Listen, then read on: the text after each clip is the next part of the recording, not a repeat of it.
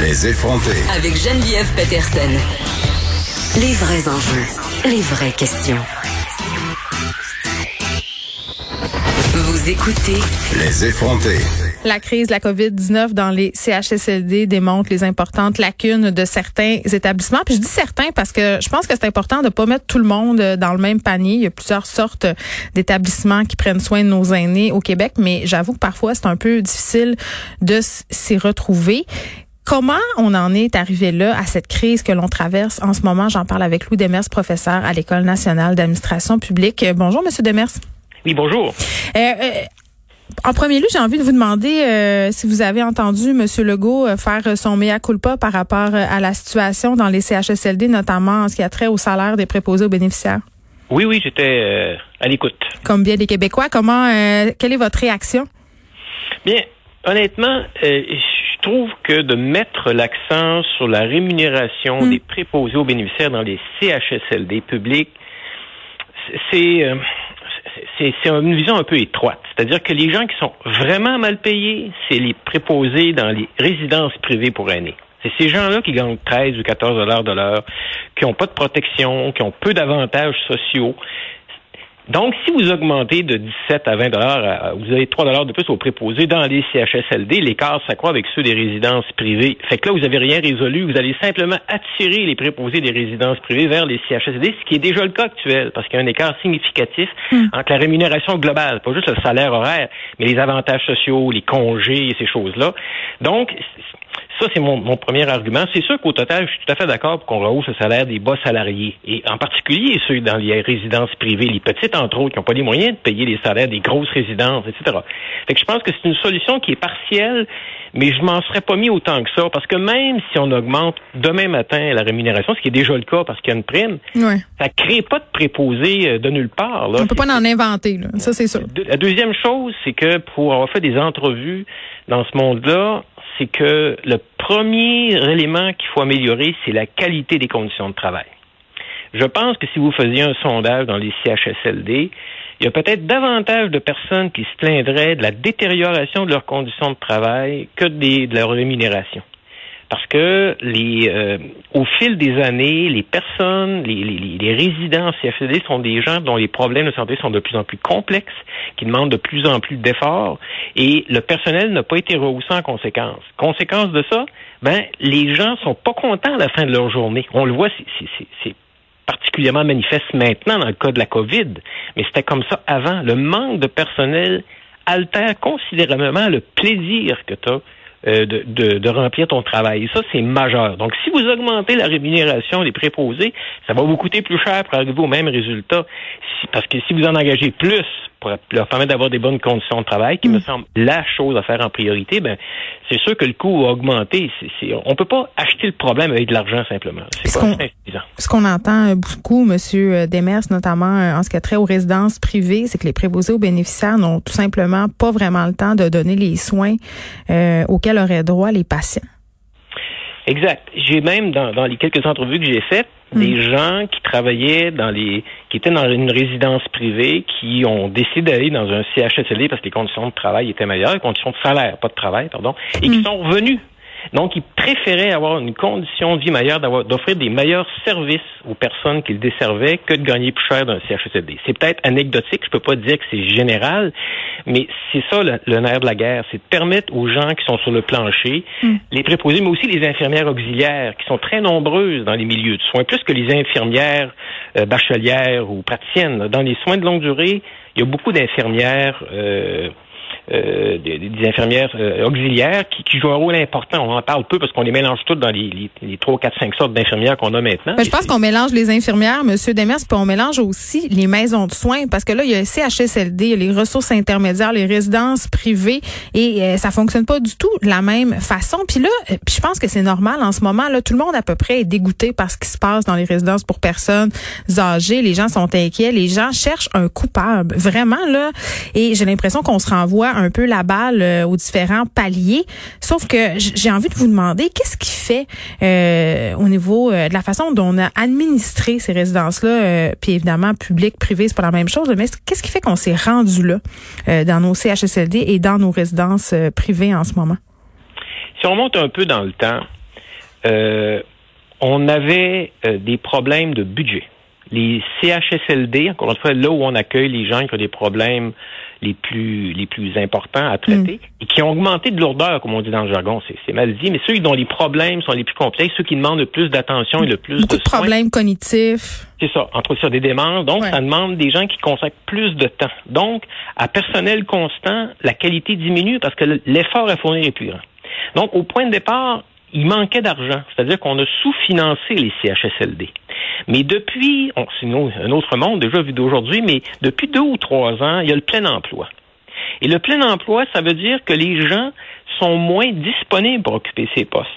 Et donc, c'est moins un problème de budget qu'un problème de ressources humaines, ce qui n'était pas le cas auparavant. Il en manquait pas, il en aurait pas manqué si on avait ouvert davantage de postes. C'est récemment qu'on n'est pas capable de nantir des postes parce qu'il n'y a pas personne pour les occuper. Puis les gens préfèrent, mais surtout que quand les conditions de travail sont mauvaises, c'est une bonne raison pour pas aller travailler là.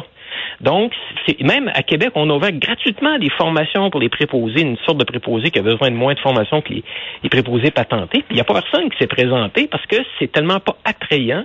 Donc, c'est ça la clé, rendre le travail attrayant. Le salaire est une chose que les gens considèrent, c'est bien évident, mais la clé, c'est que si les gens ont un travail qui, qui, ne- ne leur plaît pas, dans lequel ils se réalisent pas, ils vont pas rester.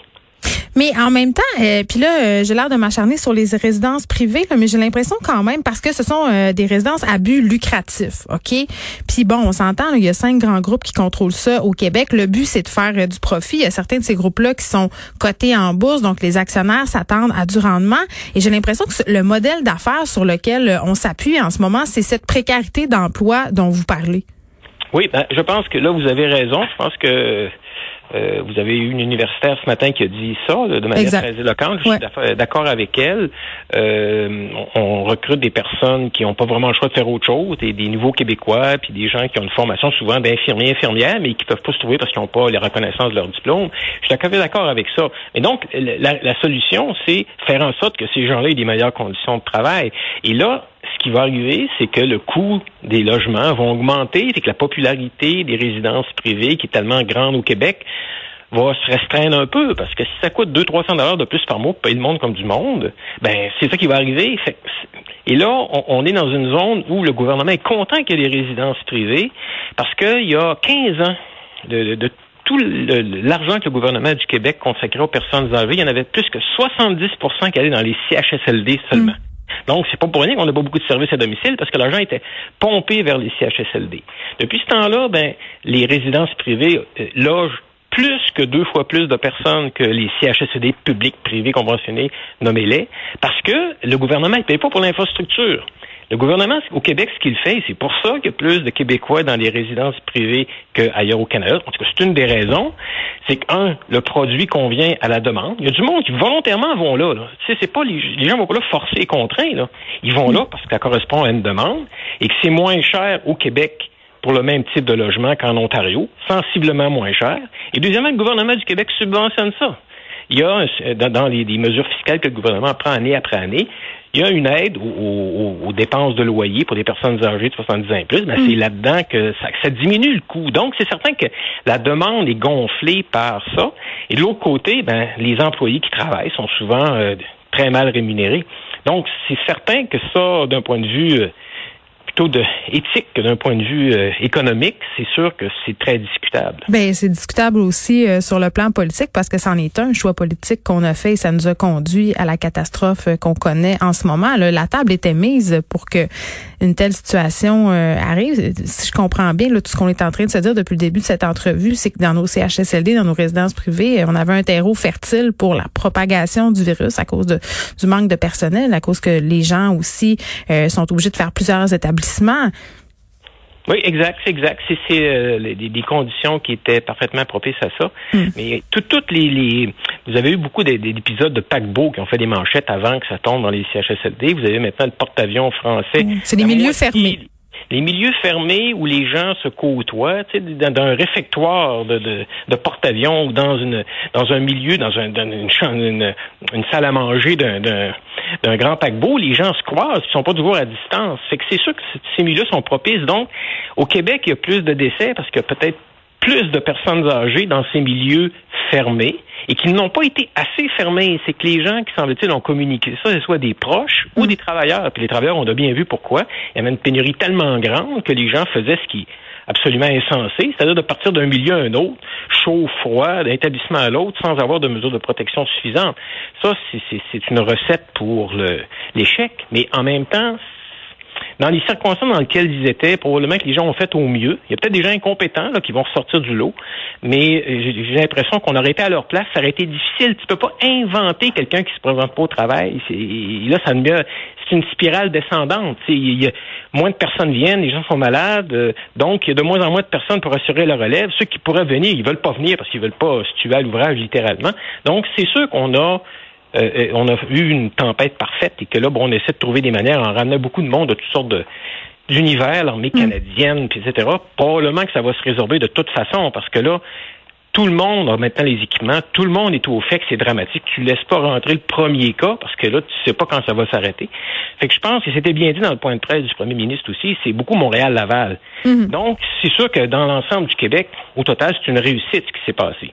Montréal-Laval, pour des raisons qu'on sait déjà, mais qu'on va probablement expliquer par la suite, ben, ça n'a pas été une aussi grande réussite pour employer un euphémisme. Et vous savez, euh, tantôt, M. Desmas, le premier ministre, euh, disait euh, que ça faisait partie de ses promesses électorales. Hein, avait promis d'injecter 245 millions dans les CHSLD, avait promis aussi de d'un peu rebouger ça, là, les CHSLD, de les rebaptiser aussi, de faire des plus grandes maisons. C'est peut-être une grande question, là, mais est-ce que vous pensez qu'il est trop tard? Ben, c'est-à-dire que le c'est pas des choses qui se résolvent du jour au lendemain, du jour au lendemain. Il n'y a pas sur l'étagère, tu sors sur l'étagère, tu l'installes. Pas faire un jeu de mots naval, mais le paquebot coule quand même pas mal en ce moment. Oui, c'est ça, mais en même temps, les maisons pour les aînés que la ministre Blanc a annoncé, hmm. c'est une décision qui va prendre du temps à se mettre en œuvre. Le concept même n'a pas été rendu totalement explicite, donc on ne sait pas ce que ça va faire de plus puis de mieux. On sait juste que ça va coûter plus cher. Donc ça, c'est pas forcément une bonne nouvelle parce que 100 euh, personnes âgées dans une résidence qui coûte très cher avec le personnel de la construction, c'est de l'argent que tu n'as pas pour servir les gens à domicile, qui est une autre grande lacune. Donc, moi, ce que j'espère de cette crise-là, c'est qu'on fasse un bilan vraiment honnête et qu'on regarde ce qu'on peut faire de différemment, pas forcément de plus. C'est pas en rajoutant 40 000 lits de CHSLD qu'on va forcément résoudre le problème. C'est en gérant autrement les affaires. C'est ça, mais je pense que c'est de mettre davantage, et ça c'est tellement, on, lit ça partout dans n'importe quel livre de santé publique, c'est mm. travailler en amont des problèmes, pas en aval. Travailler avant que les problèmes arrivent, ça va vous éviter d'avoir à traiter des problèmes une fois. On voit bien dans le cas des, des, bien mm. mieux d'empêcher le premier cas de, pandémie que de résoudre 200 cas puis d'en avoir 45 qui meurent dans le lot. Puis vous l'avez. On peut déplacer l'argent vers la santé publique, il y a eu des compressions budgétaires, déplacer l'argent vers les services à domicile, un meilleur diagnostic, davantage de soins, pas juste pour le repas, mais aussi des soins des, à la maison. C'est des choses qui vont éviter que plusieurs personnes se retrouvent et se communiquent les maladies. Ça a été une pandémie, ça peut être la grippe l'année prochaine, un autre type de virus. Mais plus les gens sont ensemble, ben, plus que ça, facilite la propagation des, des problèmes de ce type-là. Et je pense euh, que l'OMS a été très clair à ce niveau-là. On sera, on n'est pas à notre euh, première pandémie. Ce ne sera certes pas la dernière. Louis Demers, professeur à l'École nationale d'administration publique. Merci de nous avoir parlé. Et par rapport à cette entrevue auquel Monsieur Demers faisait allusion un peu plus tôt, c'est assez intéressant. C'est Boivin Louise Boivin, pardon, professeure au département de relations industrielles de l'Université du Québec, qui a parlé avec mon collègue Benoît Dutrisac ce matin, justement, par rapport à cette façon dont on gère euh, les résidences privées pour personnes âgées euh, d'une façon euh, strictement économique. Vous pouvez aller l'écouter sur le site de Cube Radio.